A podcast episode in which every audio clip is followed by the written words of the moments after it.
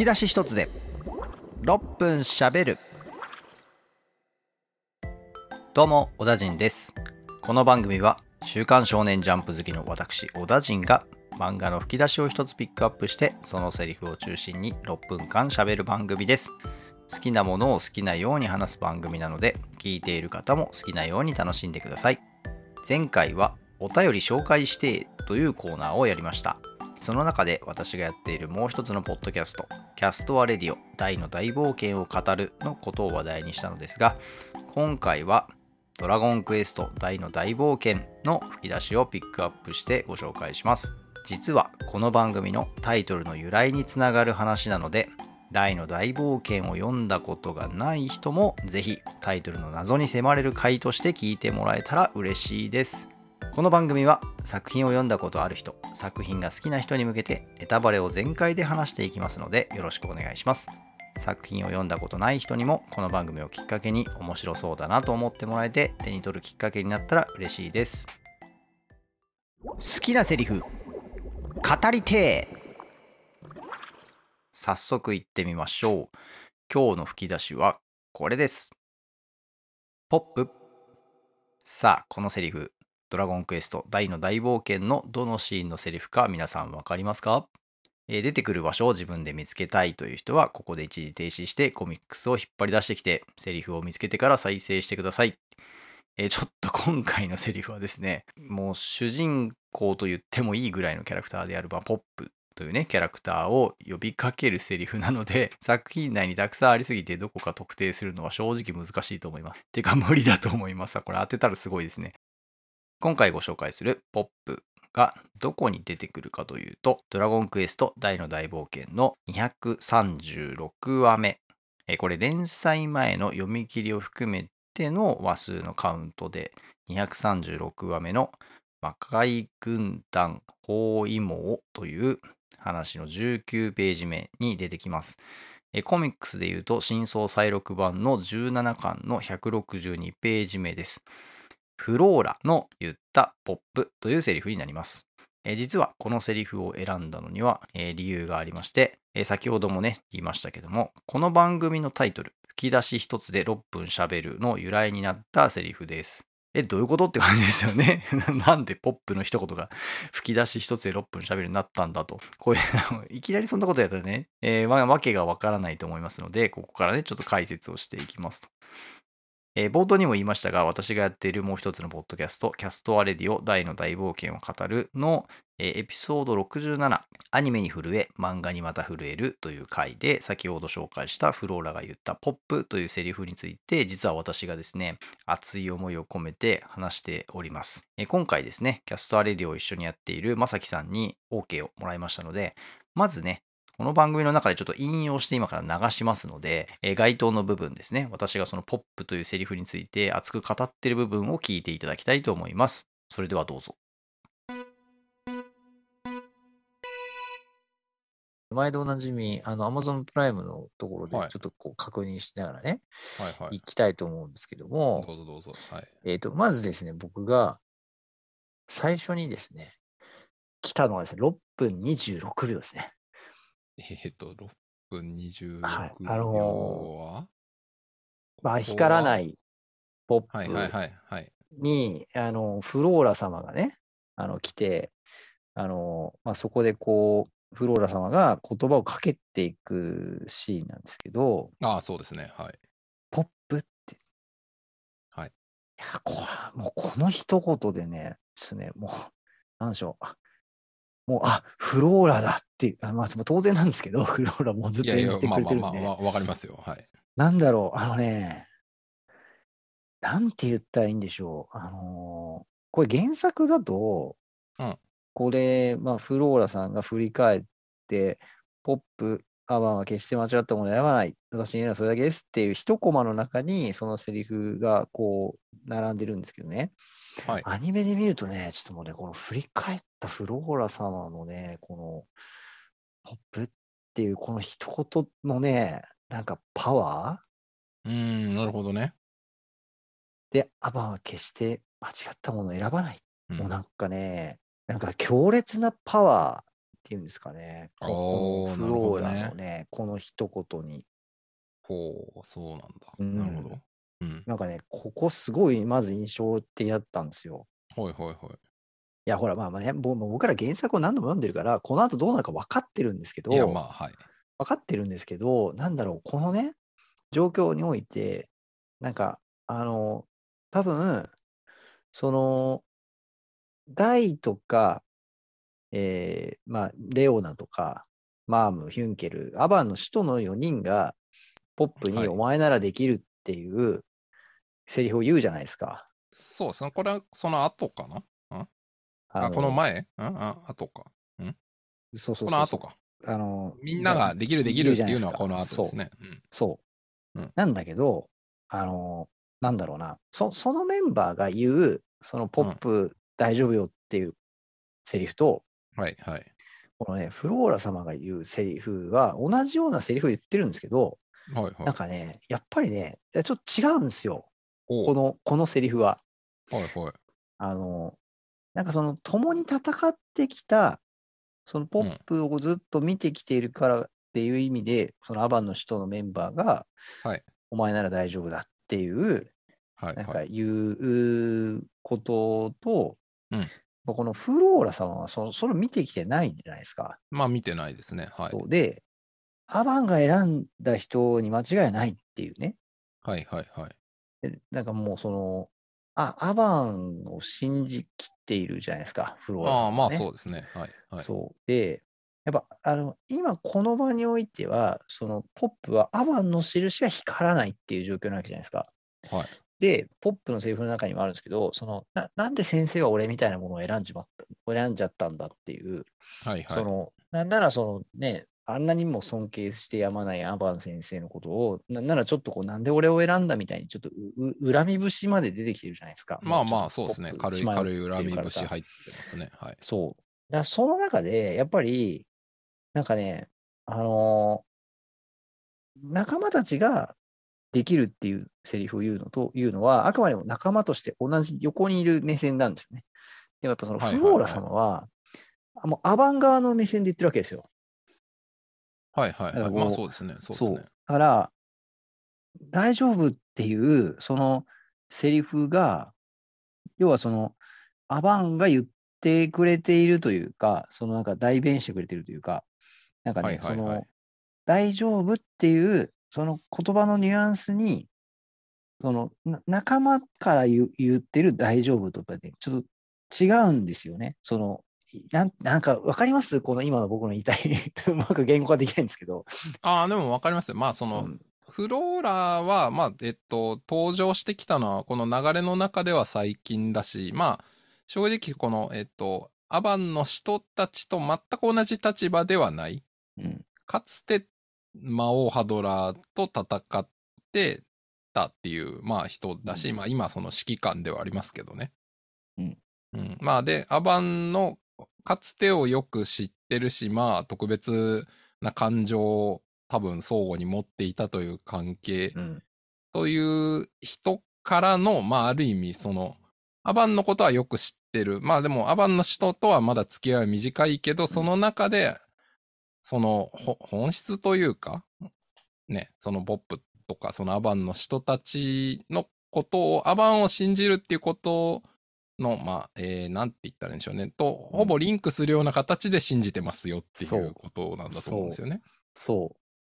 そうなんですよ。でも、そのポップからしてみたときにも、フローラ様は、まあ、まだ最近になって、こう、ね、仲間になったっていう人だし、うん。その、そんなにこの時点で交流があるわけでもない正直そんなにはないですね。そう。だからやっぱこう、あのフローラさんが言ってくれる、こう、間違った人を選ばないわよっていう言葉も、多分、まあ当然ですけど、その素直には受け入れないというか、あると思うんですけど、でも、やっぱこのシーンでの、この、このセリフの感じ？なんか、あの、なんだろうな。あの、ポップもこの後に、えっていう顔をするじゃないですか。なんかちょっとこう、ねうんなんて言うんでしょう。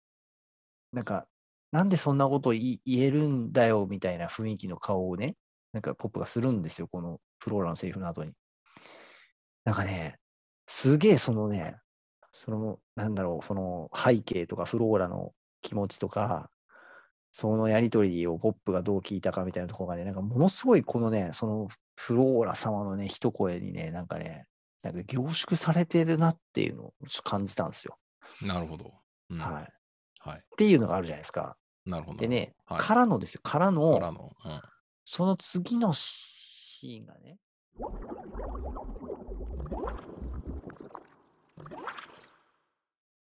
いやー、テンション高いですね、私ね。毎回こんな感じで2年間100話完走したんですけど、いや、今思うとね、これ、とんでもないことやってますね。すごいパワーですね。あの、まあ、2人で喋ってるからできてるっていうのもあるんですけど、いや、ほんと毎週1回ね、2時間収録してってね、いや、すごいね。で、まさきさんがね、ちゃんと毎週ちゃんとそれを編集してアップしてくれてたんで、ね、本当頭上がんないなと思うんですけどね。いや、で、今聞いていただいた引用の部分ですね、実は6分40秒ぐらいあるんですよ。フローラ様のポップの一言だけで、6分ちょっと喋ってるっていうね。皆さん気づきました？吹き出し一つで6分語ってたんですね。いやー、実はね、自分でもびっくりしましたよ。でもこれあの自分で気づいたわけじゃなくてもうほんとねこの番組あのもう無意識でねもうほんと妄想も含めてバーッと喋っててわざわざ自分で何分話したかなんてねこうチェックしてないしあのただでさえねキャストアレディオって2時間ぐらい毎回話しててどの部分何分喋ろうとかねそういうの全然関係なくもうね好き放題喋ってるんですよ。だからね時間なんか意識してないんですよね。じゃあなんでこれの6分ってことにね気づいたのかということなんですけどこれはですねこのキャストアレディオという番組にあのゲストに来ていただいてゲストの方と一緒にこうね話すっていう回を何度かやってるんですけどそこにあのポッドキャスト界のですねスーパーメジャー番組どんぐり FM というね皆さんも聞いたことあるんじゃないかなと思います。あの有名な番組なのでね、そのどんぐり FM のパーソナリティをやってらっしゃるなつめぐさんという方がゲスト出演をしてくれました。キャストアレディオのですね、変態ぶりっていうんですかね。あの、やばいよね、この人たちみたいな感じで、僕らのそのね、やっていたキャストアレディオという番組のことを、まあ、象徴するエピソードとして、実はですね、なつめぐさんが一つのセリフで6分喋ってるんですよっていうふうにね、あのゲストに来てくださった時に紹介してくれてました。あの今回、なつめぐさんにもね、OK をもらいましたので、あのその部分をこの番組でちょっと引用して流してみたいと思います。えーぜひ皆さんですね、聞いてみてください。この番組名の由来となった、どんぐり FM のなつめぐさんと、えーキャストアレディオの中で、えーまさきさんと私がやり取りをした部分です。それでは聞いてください。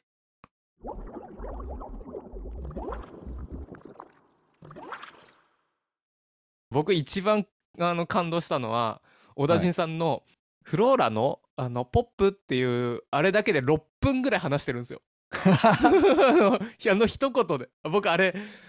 笑っちゃってあのはい。ちょうどこうなんだろうな駅から家までが6分ぐらいなんですけど、はい家着くまで同じことを もうもうその そのポップの一言がすごいっていうのをいろいろな角度から言っててああそれを聞いた時にこのポッドキャストやべえなと思って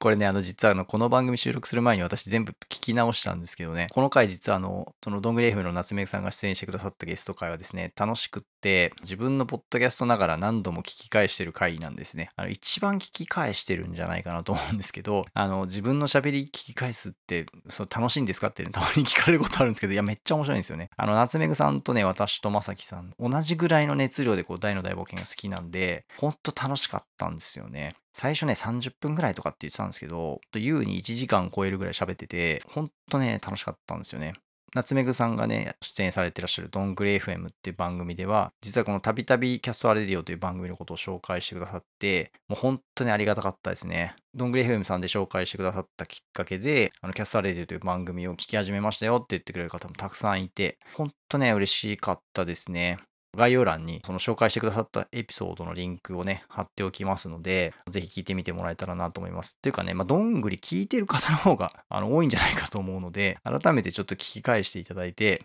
あ、この話題のことだったのね、みたいなね。あの、なんかアハ体験っていうんですかね。あ、こことここ、こういうつながりが、みたいなね、思ってもらえたら 嬉しいなと思います。あと、あの、よろしければですね、ぜひ、あの、キャストアレディオの、のなつめぐさんのゲスト回、フルで聞いてみてもらえたらなと思います。他にもですね、その回の中で、大きな声で父さんと呼んでやれとかですね強い仲間なら何人いたっていいしそのうち勇者は1人だけっていう決まりがあるわけでもないしみたいなねそのあたりのこの好きな場面とかセリフについて3人でどこが好きかとかね、えどんなセリフがいいかとかね。そういうのをねどんどんどんどん喋り合っているので大の大冒険が読んだことある人には、まあ、本当分かっていただけるんじゃないかなと思います。正直言うと 読んだことない人は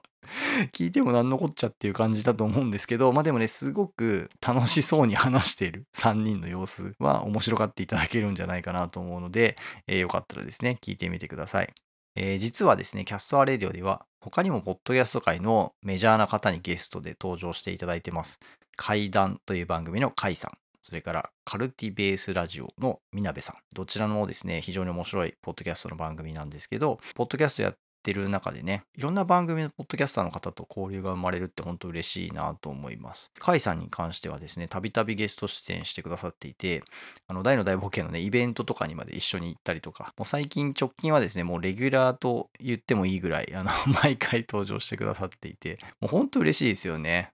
で、あの、夏目ぐさんもね、あの、自分のポッドキャスト以外の番組にゲストで出るってほとんどしないんですよ、なんて言ってくださってたんですけど、でもね、そんな人たちがですね、そのポッドキャスト界のね、あのメジャー級の人たちがね、なんで出演してくれたかっていうと、まあ、皆さんですね、あの大の大冒険のことを他で語れる場所がない。っっていうんですよね。ここに来れば大の大冒険のこと語れるし、あの同じ温度感であの大の大冒険好きな人同士だから、超ハイコンテクストなあのやりとりができるみたいなね。あのキャラクターとかって言った時にすぐね、こうね、名前が出てくる、キャラの名前が出てくるみたいなね。あのそういう場所でね、あの大の大冒険が好きな人同士でこう喋れるって本当そうね嬉しいってあの出てくれた方皆さん言ってくれていてあの本当それだけが理由であの皆さん出てくれるっていうね。大の大冒険すげえなってね思わされる瞬間でもありましたね。あのそれがまた成立してしまうっていうのがねこのポッドキャストならではの面白さというか良さなんじゃないかなっていうこともすごく感じました。この番組吹き出し一つで6分喋るもですね。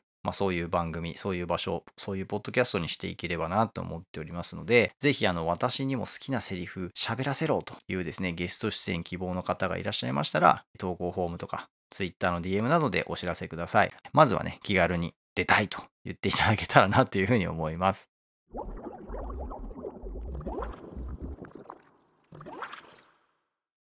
今日はあの、その引用が中心にはなっちゃいましたけど、ダイの大冒険に関してはね、好きな作品なので、この番組でも取り上げていこうかなと思ってたんですけど、ダイの大冒険に関してはね、ぜひあのキャストアレディオの方を聞いてもらえたら嬉しいと思います。では最後にもう一度、このセリフで締めたいと思います。ポップ、アバンは決して間違ったものを選ばない。えー今ですね、実は収録の前にダイの大冒険のアニメ、67話、ミナカートールの危機を見返してたんですね。あの、今のね、このセリフが出てくるシーンなんですけど、もうね、やっぱ泣いちゃいました。もう、あのこれ何回も見返してるんですけどね、何回見ても泣いちゃうんですよね。ほんといいシーンなんですよ。これね、ぜひね、あの、大の大冒険が好きな方で、あの、2020年版のアニメ見てないっていう人もね、結構いるんじゃないかと思うんですよ。あの、アニメとね、漫画ってちょっとまた別物なので、漫画は好きで読んでるけど、アニメは見ないっていう人もいると思うんですよ。あの、僕も実はですね、あの、漫画は読むけど、アニメ化されても見てないみたいな作品実は結構あって、今回大の大冒険もね、最初はね、どのぐらい楽しませてくれるんだろうな、みたいなね、ちょっとそういう目線で見てたところもあったんですけど、やっぱね、あの、最近のこのアニメ制作の、なんていうのか、クオリティというか、あの、そういうのもすごく高いなと思いましたし、あと何よりね、今回その大の大冒険は本当にあの、大の大冒険が連載してた時に子供だった方々が大人になって、本当に自分が好きだった作品にあの愛を込めて、こうね、再アニメ化するっていうことを、本当に関係者全員がそういうふうに関わってくださってたので、まあ、本当素晴らしい出来だと思いますね。個人的には今まで見たアニメのアニメの中で、本当一番って言えるぐらいだと思うし、もともと漫画のダイの大冒険が大好きだったんですけど、その大好きさをですね、アニメによってさらにこう、何倍にもしてもらったんじゃないかなっていうふうに思ってます。えーぜひぜひですね、ダイの大冒険読んだことあるよって方、まあ、好きだよって方で、あの2020年版のアニメをまだご覧になってない方は、これはですね、あの1話から全部見てほしいなと思います。ほんと最高です。あの、キャストアレディオは別にあの1話から聞き直す必要は全くありませんので。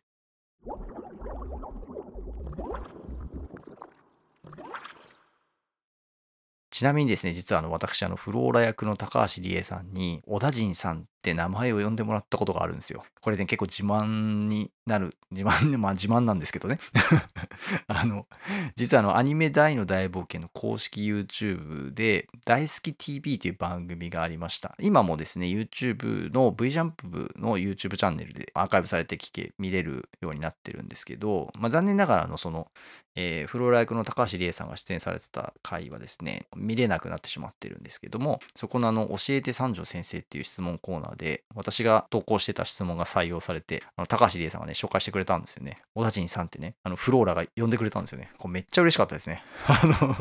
なんかね、グッズもらえるとかね、そんなことよりね、声優さんにね、あの自分の名前呼んでもらえても最高に嬉しかったですね。これね、ほんとアーカイブ残ってないのが超残念なんですよね。あの、集英社の方、あの、斎藤 V さん、あの、ぜひ、あの、大好き TV を アーカイブ視聴ね、できるようにもう一回復活してほしいなって思ってます。